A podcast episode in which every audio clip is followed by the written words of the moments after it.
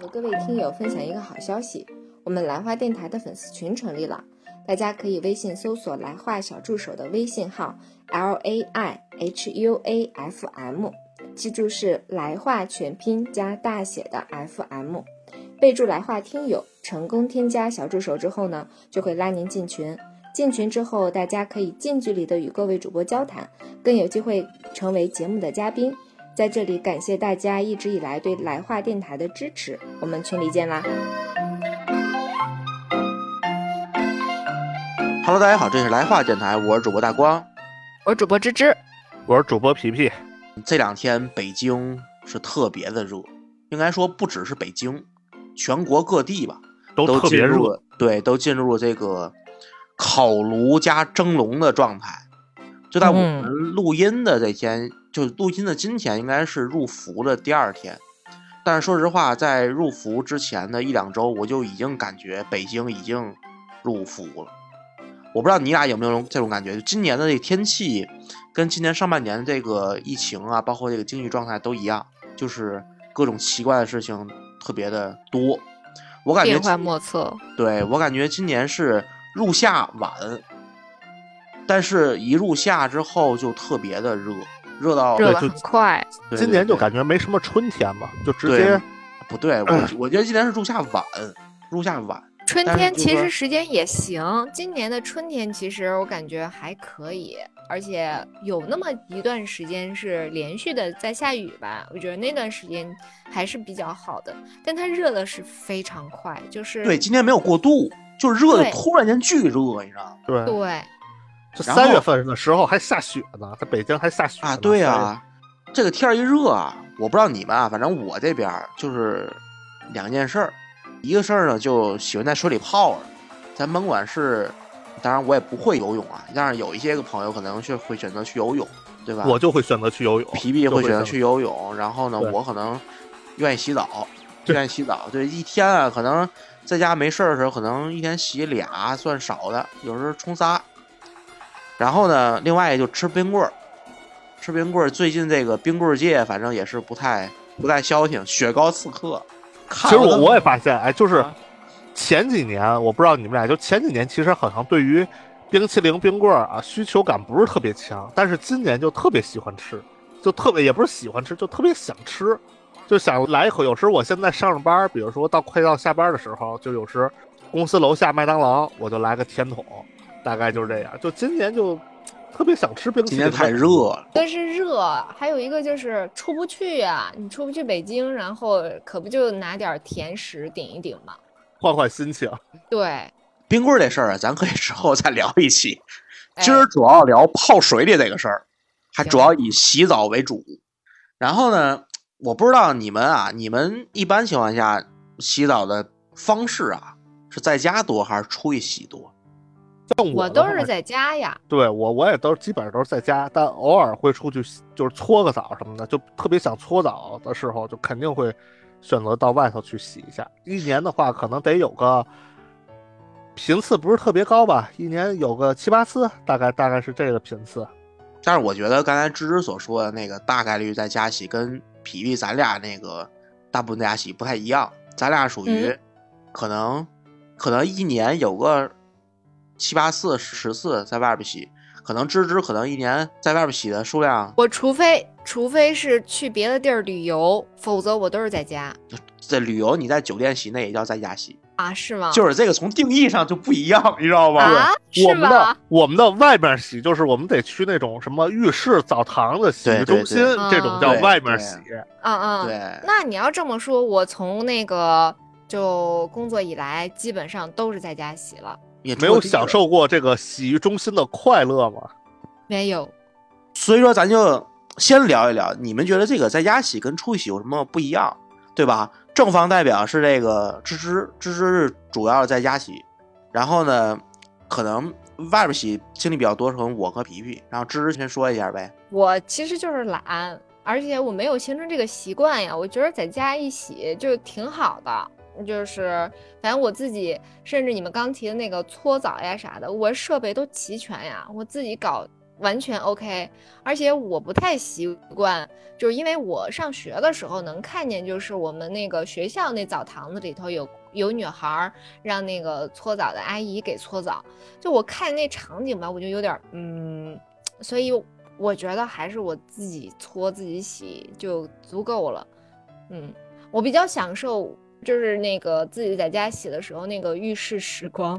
对，我不知道你们两个，嗯，就是说，其实我们出去洗，一方面是外边的设施，你家里再齐全也是达不到的。你首先说这个池子，你家里边即便是有这个浴缸，浴缸你也达不到，你达不到，因为当然可能男的那个澡堂里边的这个布局跟女的不太一样啊。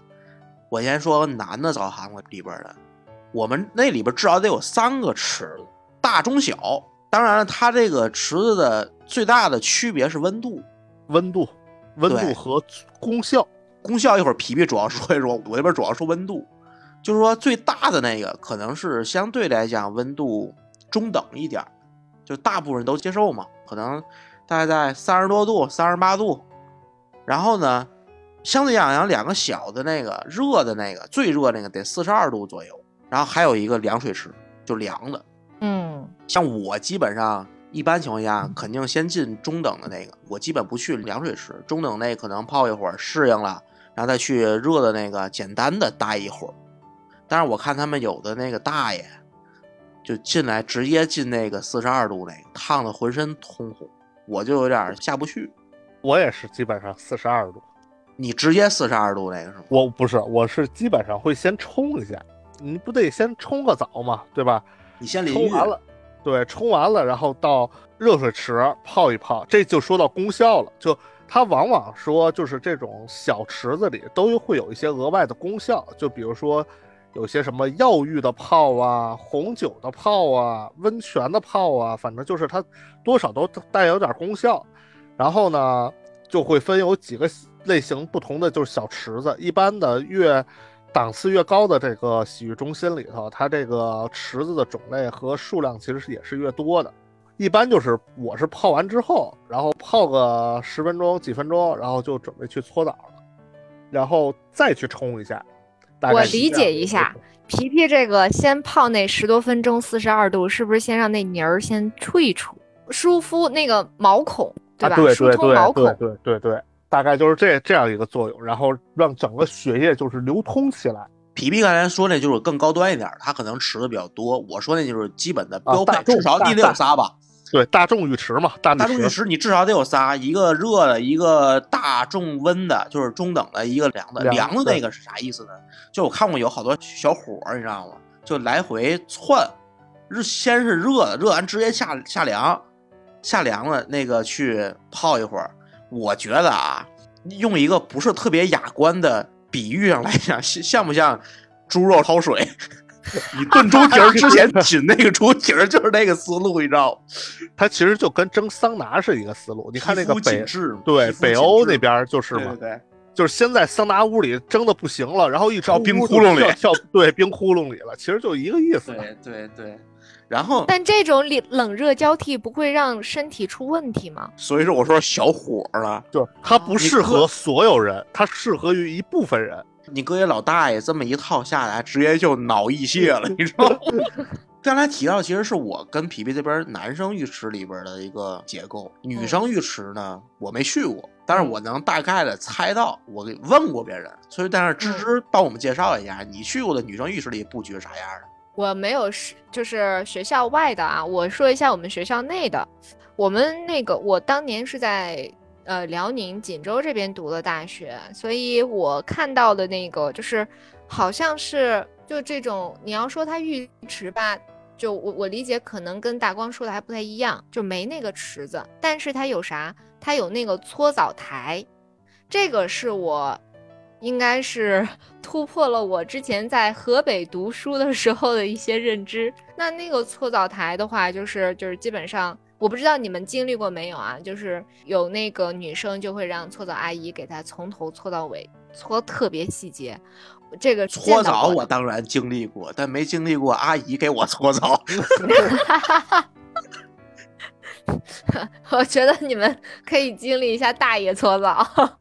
哎，我记得咱们这去年吧，是不是有一部电影叫那个《浴室之王》，是吧？还是搓澡之王？之王，沐浴之王沐浴，之王啊！乔杉跟彭于彭于、啊，这个不是彭昱畅，彭对彭彭昱畅，我我差我差差点说成那个彭于晏了。彭于于晏晏了，嗯嗯，对，就是反正就是有点类似吧。我不知道你们经历过没有，让别人给你全身搓澡，这个是我在当然女生浴池里头，嗯，嗯，怎么样感觉？我非常享受那个过程，搓澡的过程，搓澡的过程。但是我最开始的时候，也是经历过一个适应，因为什么？因为我浑身羊肉比较多，特别多，就是我不能，我基本别人碰我可能费点劲，就是说这个胳膊没有，就是主体躯干、核心啊 都有，你知道吗？刚才芝芝也说了，他们错的可能会比较细，就它有个顺序。我当然了，我女生搓澡我也不了解，应该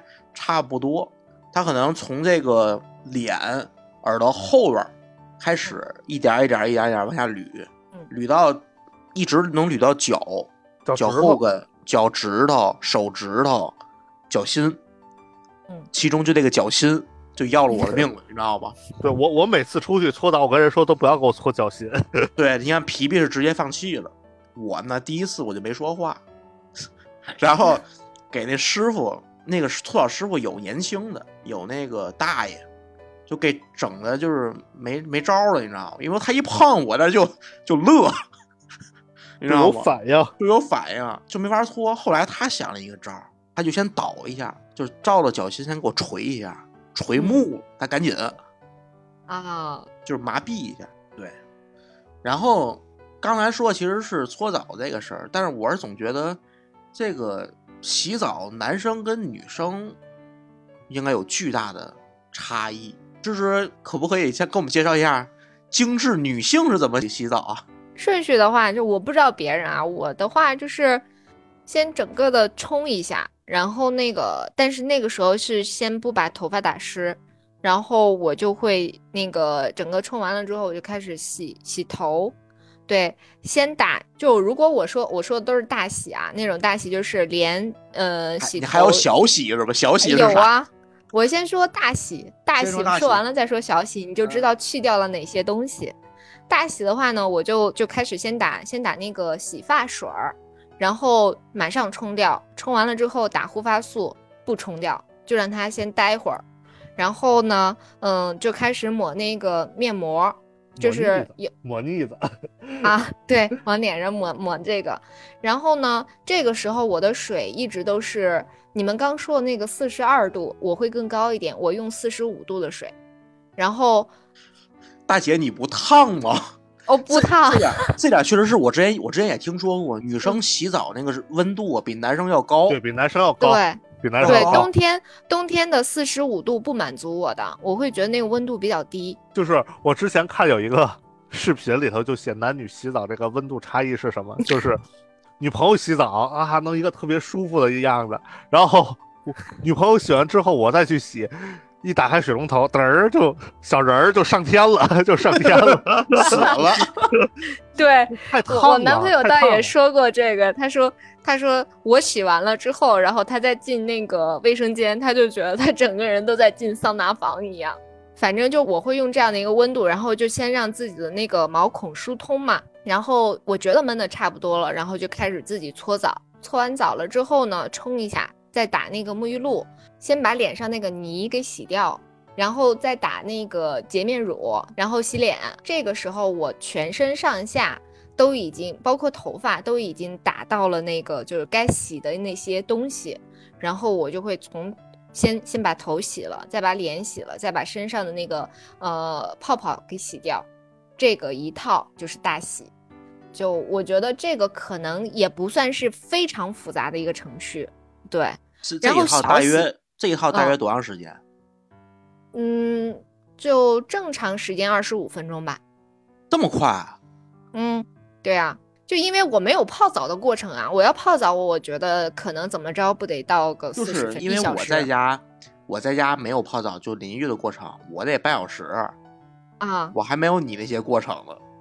对，那你看我这个速度就还是可以的。然后我再说一下小洗，小洗的话呢，就是没有头发的这个过程，没有打那个脸上的那个啥的过程，打那个脸上的那个腻子啊，就是面膜的过程，也没有那个那个叫啥搓澡的过程，对，就是很快的去把面部和身上清洁一下，然后这个十到十五分钟吧，这是我的，我不知道你们两个是不是啥顺序。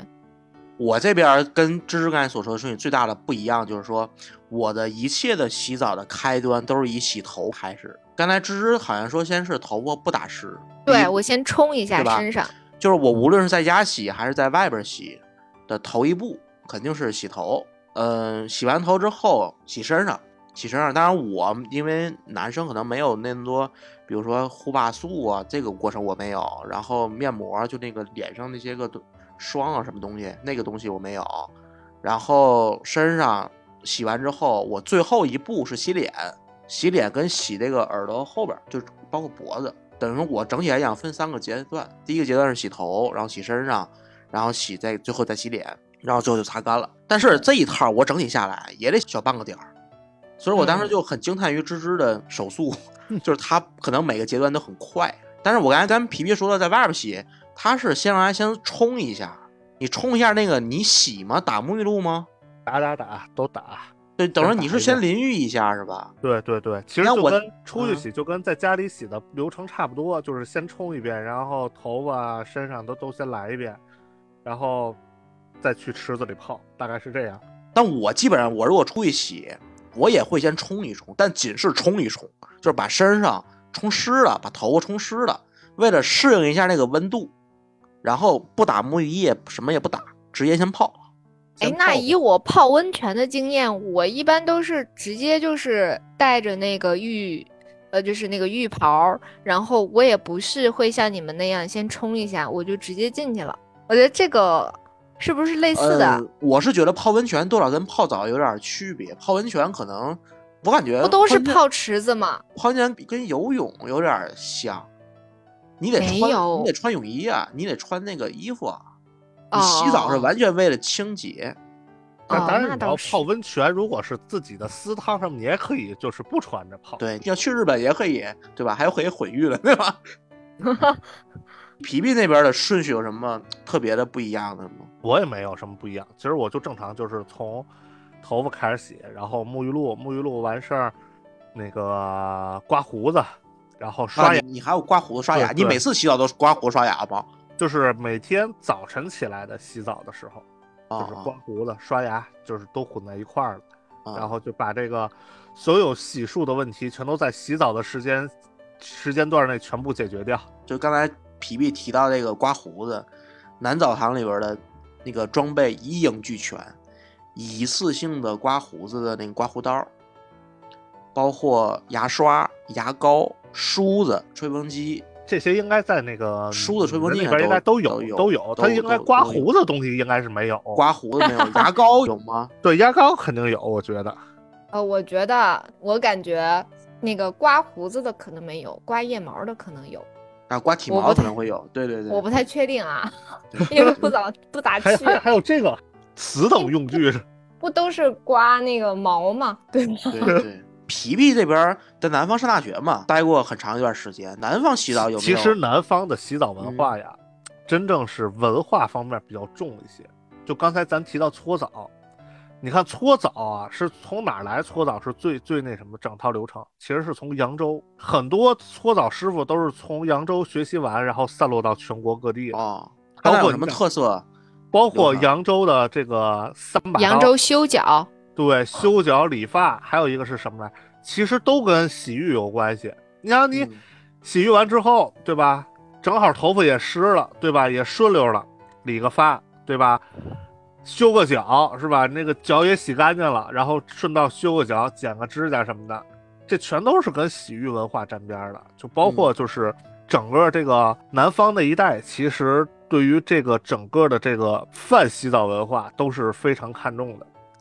其实大家也会很享受，但但是啊，就是说，人家的这种洗澡可能不是说像咱那个什么东北啊，或者咱们天津这种什么大洗浴之类，人家就是很精致，可能小的洗澡堂子它也这样。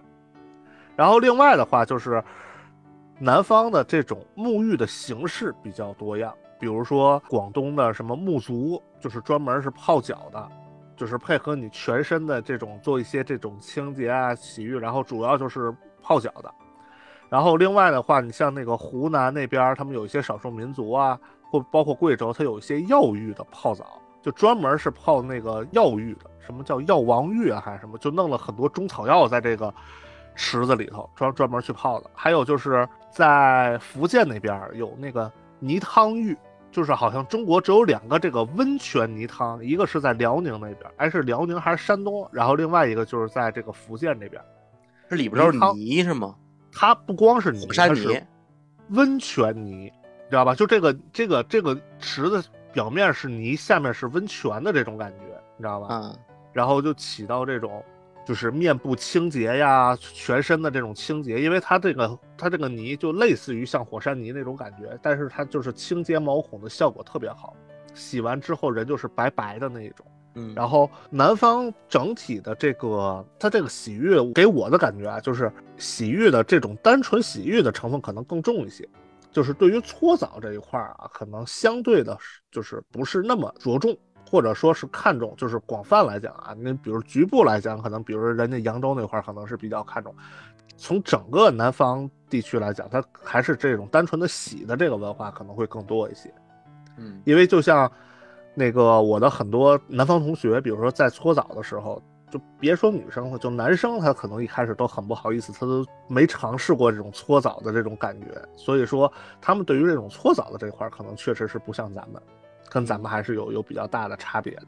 其实据我了解，这个搓与不搓其实没有本质上的区别，从医学角度上来讲，不非得搓澡。对。就你不搓也没有任何的问题，搓了吧，反倒你搓不好，容易伤害那个皮肤、皮肤组织、皮肤组织。对我印象中，我应该去年吧，就把自己的腿给搓秃噜皮了。我爸之前有一次搓澡也是，给那皮都搓掉，都都破了。刚才皮皮其实说了好多这个南方的这个洗澡的差异，在从小到大洗澡这么过程当中，遇到过没遇到过好多好玩的事儿。咱们管是在家洗的还是去外边洗啊？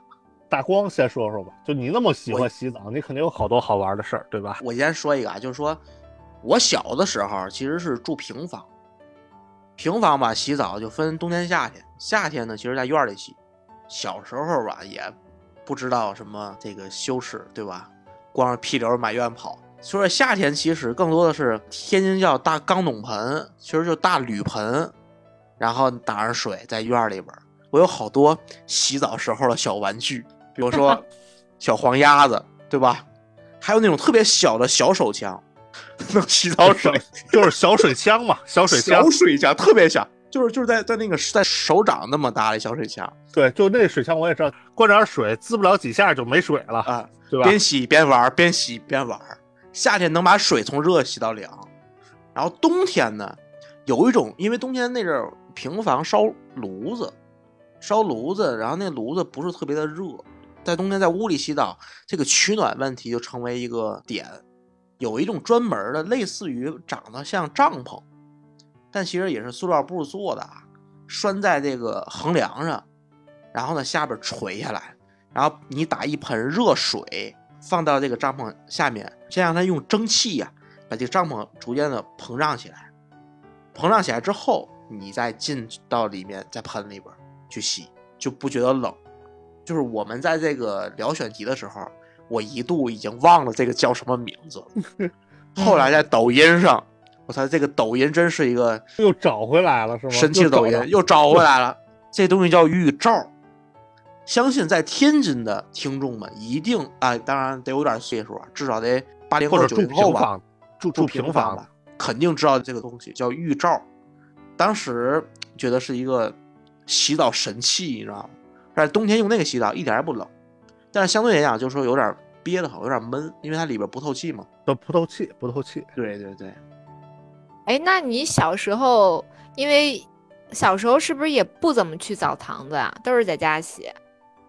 小时候也去，但是小时候吧，一方面太小，太小就面临一个问题，我不能独立的去到一个澡堂子里面去，我要跟我妈去，哈哈，就不太合适。不太合适。我跟我爸去吧，我爸有时候一是太不上忙，二顾不上二一个吧，就是说孩子太小，让爸爸带去洗澡，我妈不放心，哦，就怕给孩子给淹着了。怕给我淹着，所以说那时候那时候是我妈带我嘛。但是说实话，我确实进过女浴室，特别小的时候，特别小的时候，因为当时我妈带我洗澡，实在没招儿，那怎么办呢？那个，对不对？嗯，我想想，我小时候好像确实我没有这个印象，说就，因为我那阵儿基本上都在家洗，都是在在家洗。家洗，对，然后就是后来长大了，开始就是爸爸就可以带着去去澡堂子洗了。小时候就特别小，我有印象是什么呢？小时候洗澡就是，也是在一个大盆儿里。那阵儿那个我可能跟大光不太，就是我们家住那个楼房嘛，就对，那个家长就给你放一个大盆儿里洗，然后就是嗯我就特别印象深，就当时每次洗头发那沐浴液就掉眼睛里，就特别沙的那种感觉，到现在我都特别记忆犹新呢。我不知道你们小的时候洗澡的时候，在水里放什么东西吗？对，会放一些小玩具，啊，不是玩具，玩具是一另外一类，会放别的吗？比如呢，比如一些药水儿，呃，就是专门洗澡的那些什么东西是吧？啊这我在倒没有，这一看这一发愣就是他不放。对，不放。，我没有，小的时候，我刚才不说会有一个盆嘛，对吧？那大盆里边儿会放六神你还往里放花露水儿，啊，六神花露水儿得放，有时还会放藿香正气，哎呦呵，就是在六神之前是藿香正气，还有风油精，哎呀，其实都是驱蚊嘛、消暑嘛，就是这个感觉。但是我是最烦放藿香正气，太味儿了那个，对吧？我还玩儿呢在那儿。我主要是还想问那个，就是你们小时候冬天如果洗澡的话，频率是多长时间一次啊？我上学前是一周一次，嗯上学后一周两次。嗯，我基本每周三洗一澡。那你工作了呢？工作这样看，工作就是频繁多了，对吧？两天一次吧，对啊，冬天啊。对，但是我每天都洗头，因为嗯之前节目也聊过，油头资深爱好者天天不洗没法抓。啊，哈哈，我是基本上现在基本上三百六十五天，就是每天天天洗，基本上天天洗，早晨起来肯定会洗。然后但是小时候呢，也是一周小时小时候的话，就是特别小的时候，应该肯定不是每天洗，大概可能一周洗个两次，一两次。然后等到我上了中学之后，上了中学之后，尤其到了冬天，初中我忘了啊，高中其实也就是从那会儿开始就养成了基本上每天早上起来都会洗的这个节奏。你们女生洗澡频率是什么样？每天都洗吗？我工作之后是每天，但嗯我小时候的那个节奏跟大光和皮皮也差不多，但有的时候因为冬天太冷，就可能会再拉长一点儿，比如十天。我跟你说，其实我是不会拉长，我是从高中开始这习惯就养成了，就是其实我们小时候去澡堂洗澡的一大原因，也有可能是因为在家洗澡太冷。太冷，对，太冷，就是那会儿去澡堂洗澡比在家暖和多了，在家我即便用那个浴罩，你得出来呀，你一出来之后那一下就特别冷。对，皮皮据我所知，经历过好多在就是海外的洗澡经历，是不是？我先说几个，我先说几个，啊就是我当年去英国的时候，第一次洗澡，特别神奇。其实英国洗澡跟咱这儿没没什么太大区别啊，就正常浴室里洗。但是有一点，当时我在英国的第一次洗澡是在那个爱丁堡，他们英国那水质真的特别好，水质特别好，就是英国水质不硬吗？不是你听我说说，不是不适于喝，呃适于洗澡。不是，是这样，就是咱们北方啊，你看我之前在南方上学，就是北方的水，就咱们洗澡的水或者喝的水，这个水质的感觉，就是明显没有南方那边更柔顺一些。嗯，就是南方的洗澡会让你感觉够更柔顺，这个水给你的感觉是更滋润的这种感觉，就是水质偏软一些。在北方水质比较硬嘛，然后呢，但是到了英国之后，就是英国那个洗澡，它的水质的感觉其实跟南方水质感觉是差不多的，但是有一点不一样，它那边洗澡水挺甜，就有时不是你是喝过吗？那还眼里边的，就是当时洗澡的时候，就是你想洗澡时，比如洗脸啊什么的时候，它那个水可能会就溅到嘴里嘛，然后你下意识的可能就抿下嘴或者怎么样，哎一想，哎这水这味儿跟不一样啊。有种那种天然矿泉水的那种味道的感觉，确实是，就是那种水质明显感觉出来比南方的水质，咱们这边水质还是要好一些。然后另外有一个，当时我就是关于洗澡，就是去泰国的时候，泰国那边可能去过泰国玩的朋友都知道，泰国有泰浴啊，嗯，有泰浴，给我们讲讲泰浴是什么样的？对，其实就是。他是专门，比如说有人来伺候你洗澡，对，就是有人伺候你洗澡。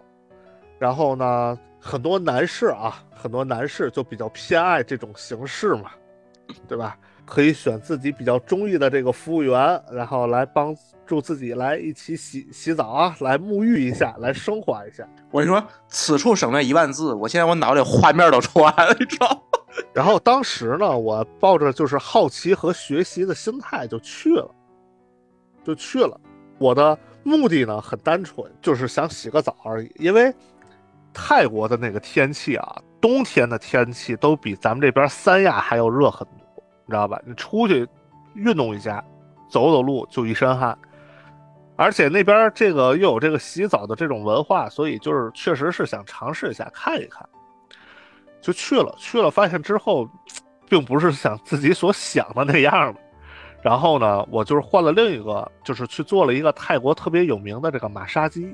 马杀鸡是按摩对吧？对，按摩就是抓龙筋。龙啥？龙龙筋筋骨龙筋筋骨的筋筋。然后这个好多人在不知道的时候，就总以为这个是一个特别，我我就以为是了，说得带点颜色呀什么的。但实际上，它确实是一种比较古老的这种按摩的手法。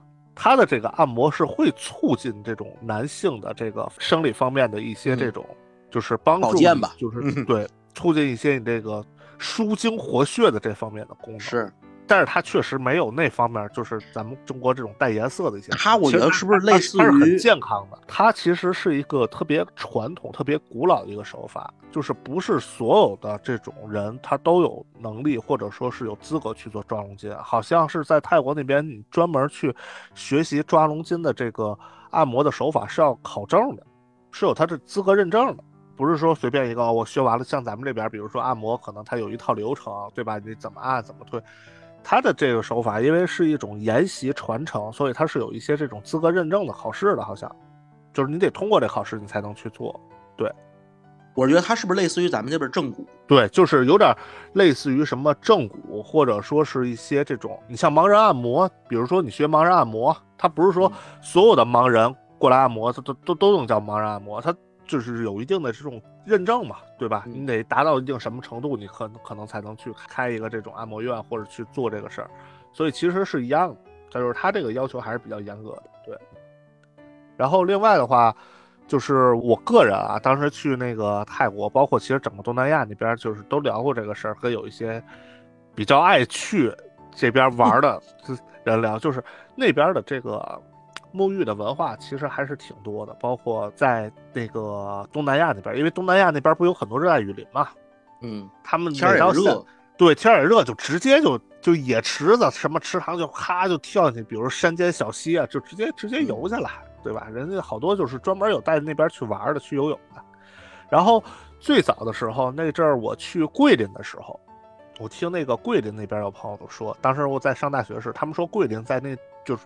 环境特别好的时候，其实现在环境也好，但是跟之前他们说跟他们小时候，比如说什么六七十年代那阵比，还是差很多。尤其就是中国走这工业化之后啊，那环境还是相对差一点。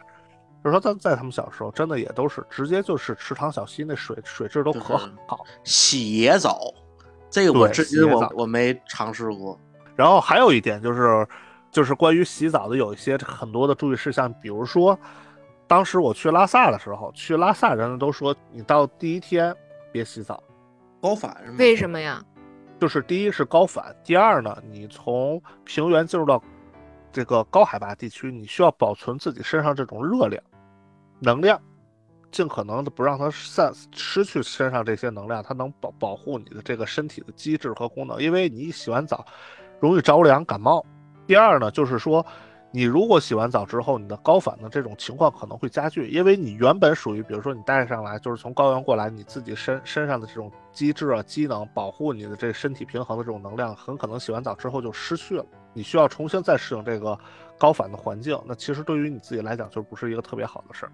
所以一般到了这高海拔地区，人就建议，如果当天第一天到，你就先别洗澡，等到第二天的时候再洗。有时候现在我会跟我爸。有时候会，我回家的时候，我俩会约着去一趟这个洗浴，一块儿去洗澡。就是因为逐渐这也成为一个不就相处的方式吧。其实我是想拉着我妈一块儿去的，要是我们三口一块儿去找个温泉了。但是我妈说有点不愿意去，然后我就跟我爸有时候总去。然后我就听我爸说，他们年轻时候洗澡也碰上过好多这个好玩的事儿。其中就有一个，当时其实也是我跟他一边笑一边聊，我说，因为现在咱们对于这种 LGBT 团体，其实相对来讲人群已经比较宽容了，就是大家了解的也比较多一些，了解比较多，年轻一代可能对于他们也比较怎么说呢？能接受，能理解，能理解。然后我就问我爸，我说那你们那个年代，因为我觉得这个事情是自古就有，对吧？从古代有可能从，可能从人类有就一直有人开始就就有有这东西。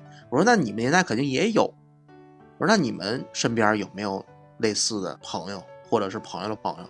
我爸就给我们讲过这么一个事儿，就是当时说在天津，也是他们一块儿去洗澡，然后呢进到过一个男性浴池，进去就感觉不太对，就氛围啊，就是氛围。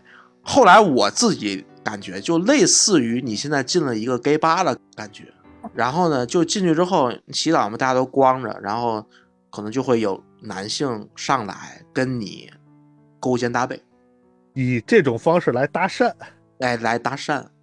然后呢，我就问爸，我说那你们呢？进去之后，我爸说那感觉不对，赶紧出来吧，那就，然后就穿衣服就走了，就走了。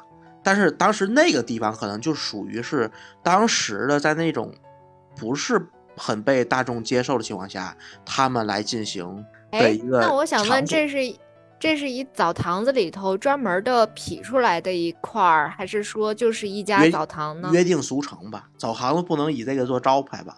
但是约定俗成，类似于现在的对吧？这个皮皮知道什么东单公园。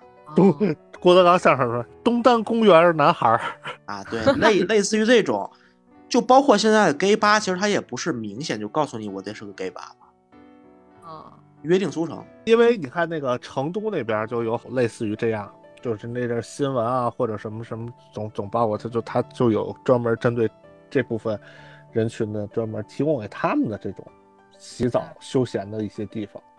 对。”上次我去洗澡，还碰见一帮大哥，描龙画凤的是吧？然后在哪儿？在北京吗？在东北，在东北，看上去像啊，但不确定。也许人家就是纹身爱好者，也不一定，对吧？嗯。但反正看上去像，反正就就那几件套吧，对吧？嗯纹身、金链子，然后刚才不说他分池子吗？然后那个池就没人敢靠近，就他们几个 在那坐着，我们几个都兴许真是社会大哥。然后其实刚才皮皮也说了好多这个关于澡堂的文化的这个事儿，洗澡文化的事儿。但是在我印象中，洗澡文化我现在能马上想出来的区域啊，东北算是一个一个区域，京津算是一个区域。外国的呢，比如说日本有泡汤嘛，泡温泉嘛，然后瑞典、北欧，对吧？还有桑拿、桑拿，然后还包括刚才皮皮所说的东南亚。然后呢，东南亚是泡浴，泡浴就是对。然后咱最后一趴聊一聊这个。洗澡文化这个事儿，我不知道你们看没看过一个电影叫《洗澡》，姜武、濮存昕还有朱旭。朱朱旭，朱旭。当然，它里边它其实讲的是北京的那个老国营的澡堂子、浴室，大众、清华池啊，华清池啊，就这种感觉，在市场经济就是这种浪潮冲击下，冲击下嘛，对吧？逐渐的、慢慢的没有了。最老的那一辈经营者，他们的一些个，还有那帮糖腻子们，那帮老头儿们，他们失糖是落。指洗澡堂的糖，他那里其实讲的是亲情，就讲他那个姜武是一个第一智障儿童，对智障不是智障智障人吧，智障人士吧，这不是智障是儿童。地障人士，然后包括跟他那跟跟濮存昕的哥哥之间的一个亲情，包括老头后来也去也去世了。但是那里的大背景是以这个北京的这个澡堂的这个文化作为大背景，天津跟北京那文化基本差不多。这一块儿来讲，就涉及到一个词儿叫糖腻子。我就想问问芝芝，知道不知道这糖腻子什么意思？我听说过酒腻子，我没听说过糖腻子呀。糖腻子子其实跟酒腻子差不多，都是腻都是腻子嘛，对吧？跟嗯瓜腻子不一样啊。嗯就是说，其实就是说，有一帮人啊，他们可能，比如说大爷退休了，或者是没啥事儿，早晨就去，上午就去，去完之后到那儿先泡，泡完之后呢，泡差不多了，沏水、下棋、聊天儿，对吧？打牌、麻打将，牌麻将，能在那儿待一天，待一天，能在那儿待一天，这叫腻子，糖腻子。那你要这么说，我记着看好多那个韩国的那个电视剧，哎，里边就有好些人，就比如说自己没有没地儿住了，然后就去那个那那是应该也是澡堂的吧？完了他们就会待一国那个宿。我最早看的是哪个韩剧？他们有那个韩国里边，韩国主要是汗蒸嘛，去里边洗完澡嗯汗蒸，穿那个嗯衣服啊，嗯，金三顺。我还看那个《我的女孩》也是这样我的，女孩，我最早看我叫金三顺，是嗯叫金嗯三，顺那里头有有有有，嗯然后他们拿那个毛巾在头上嗯围上两对对个揪对吧？两个揪，然后还搁脑门上对，吃搓鸡鸡蛋，对，搓鸡嗯蛋。我最早看他们洗那个澡，那个澡后来我在东北那个延边的时候洗过那样的澡，他们就是汗蒸，其实啊差不多。其实嗯那个洗澡都是次要的，重要是在里边儿社交玩儿、玩儿啊消磨时光，消磨时光。其实包括现在，其实北京、东北也有这类似的，就是说你进去之后，可能你门票是一百四、一百多块钱，他能包你一天，还包吃饭、水果、自助餐，里边有游戏机、各种桌游，对吧？这是现在的这种状态。但是早年间可能就是那帮老大爷在里边，对吧？抽烟，然后打牌，我估计都是从那个传承下来的。逐渐有了一个那个叫什么来着？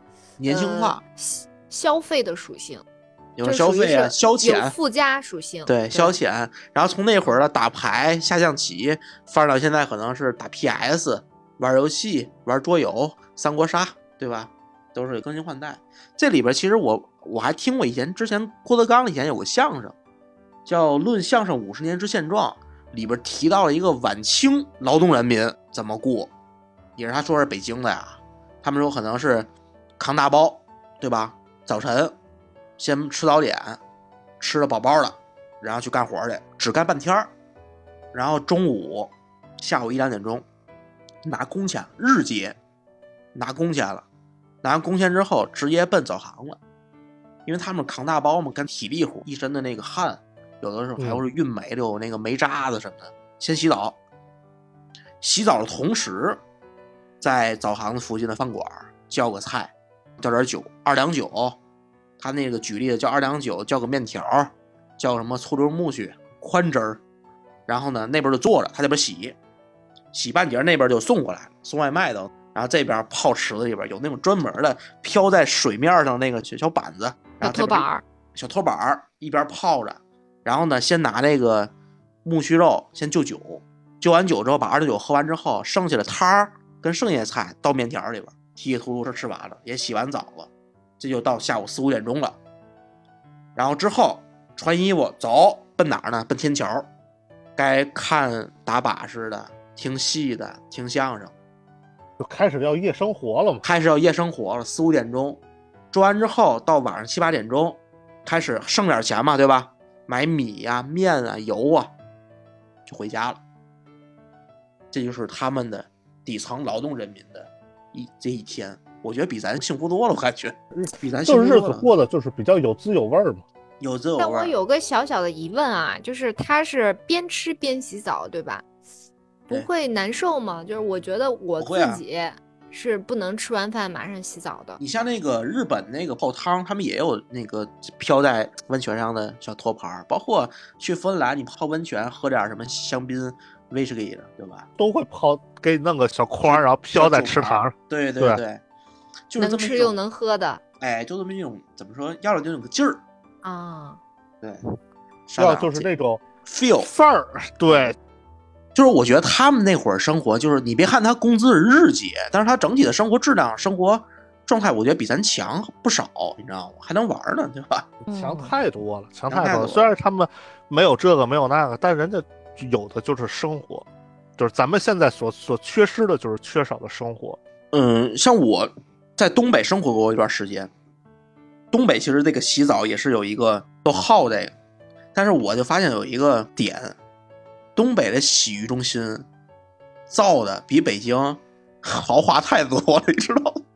豪华洗浴中心嘛，就是他们，对，这点我也发现了，就是北京的这个洗浴中心现在整个都特别网红，嗯，就是好像洗澡不是本质，就是什么拍照啊、打卡啊才是那什么。你像嗯天津啊、东北这边，就是主要是以那种高端、大气，对吧？得上档次的那种。都是巴洛克，你知道吗？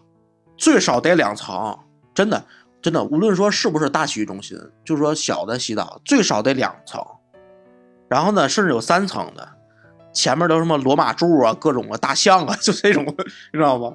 特别的豪华。但是东北的它的他为什么要搞得这么豪华呢？后来我琢磨过这个事情，他为了迎合一帮人的需要，像咱们可能洗澡是没有这个需要，咱可能更多的是进去洗澡，真的里边的设施好，功能洗澡包括休闲消遣。但是有一帮人是为了商务宴请，洗的是是真正的，商务社交呀。对，人家到那儿去是人谈情世生意，谈生意招待，他可能需要一个大门面。你看我带的给你带来一个这么豪华的地儿，但是东北那个洗浴中心比北京便宜。你别看装修那么好啊，它便宜好多呢。北京其实挺贵的。其中我之前还看过一个台湾电影，就讲他们做生意为什么都爱去洗浴中心，为什么？你们猜猜？因为有吃啊，那去饭馆不好吗？又能吃又能洗啊。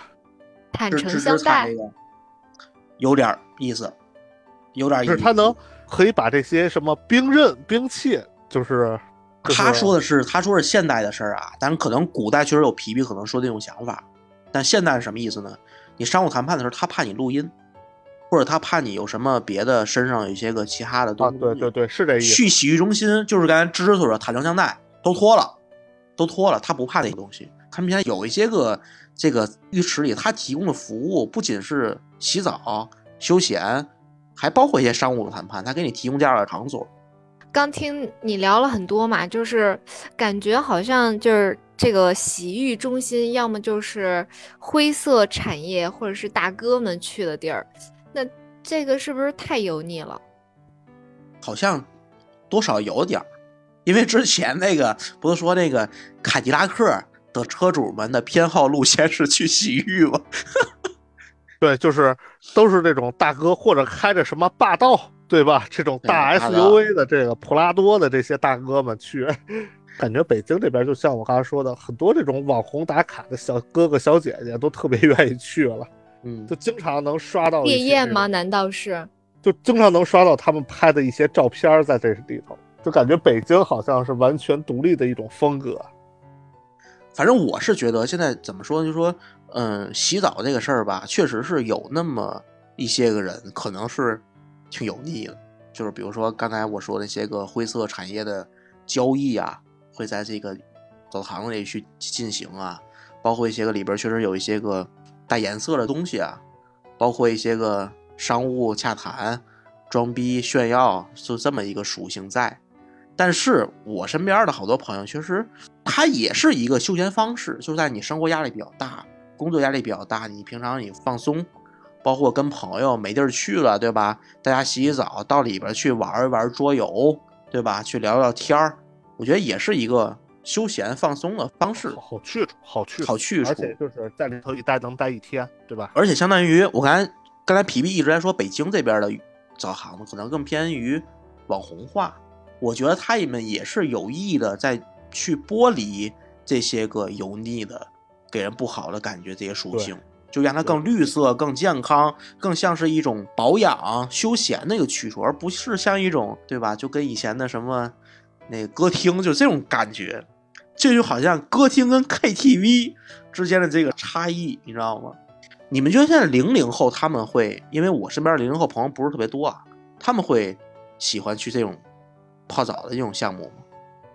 我觉得会啊。那既然比如说，就以北京为例，你看现在去的更多的都是年轻人，反而说岁数大的人去的会比较少了。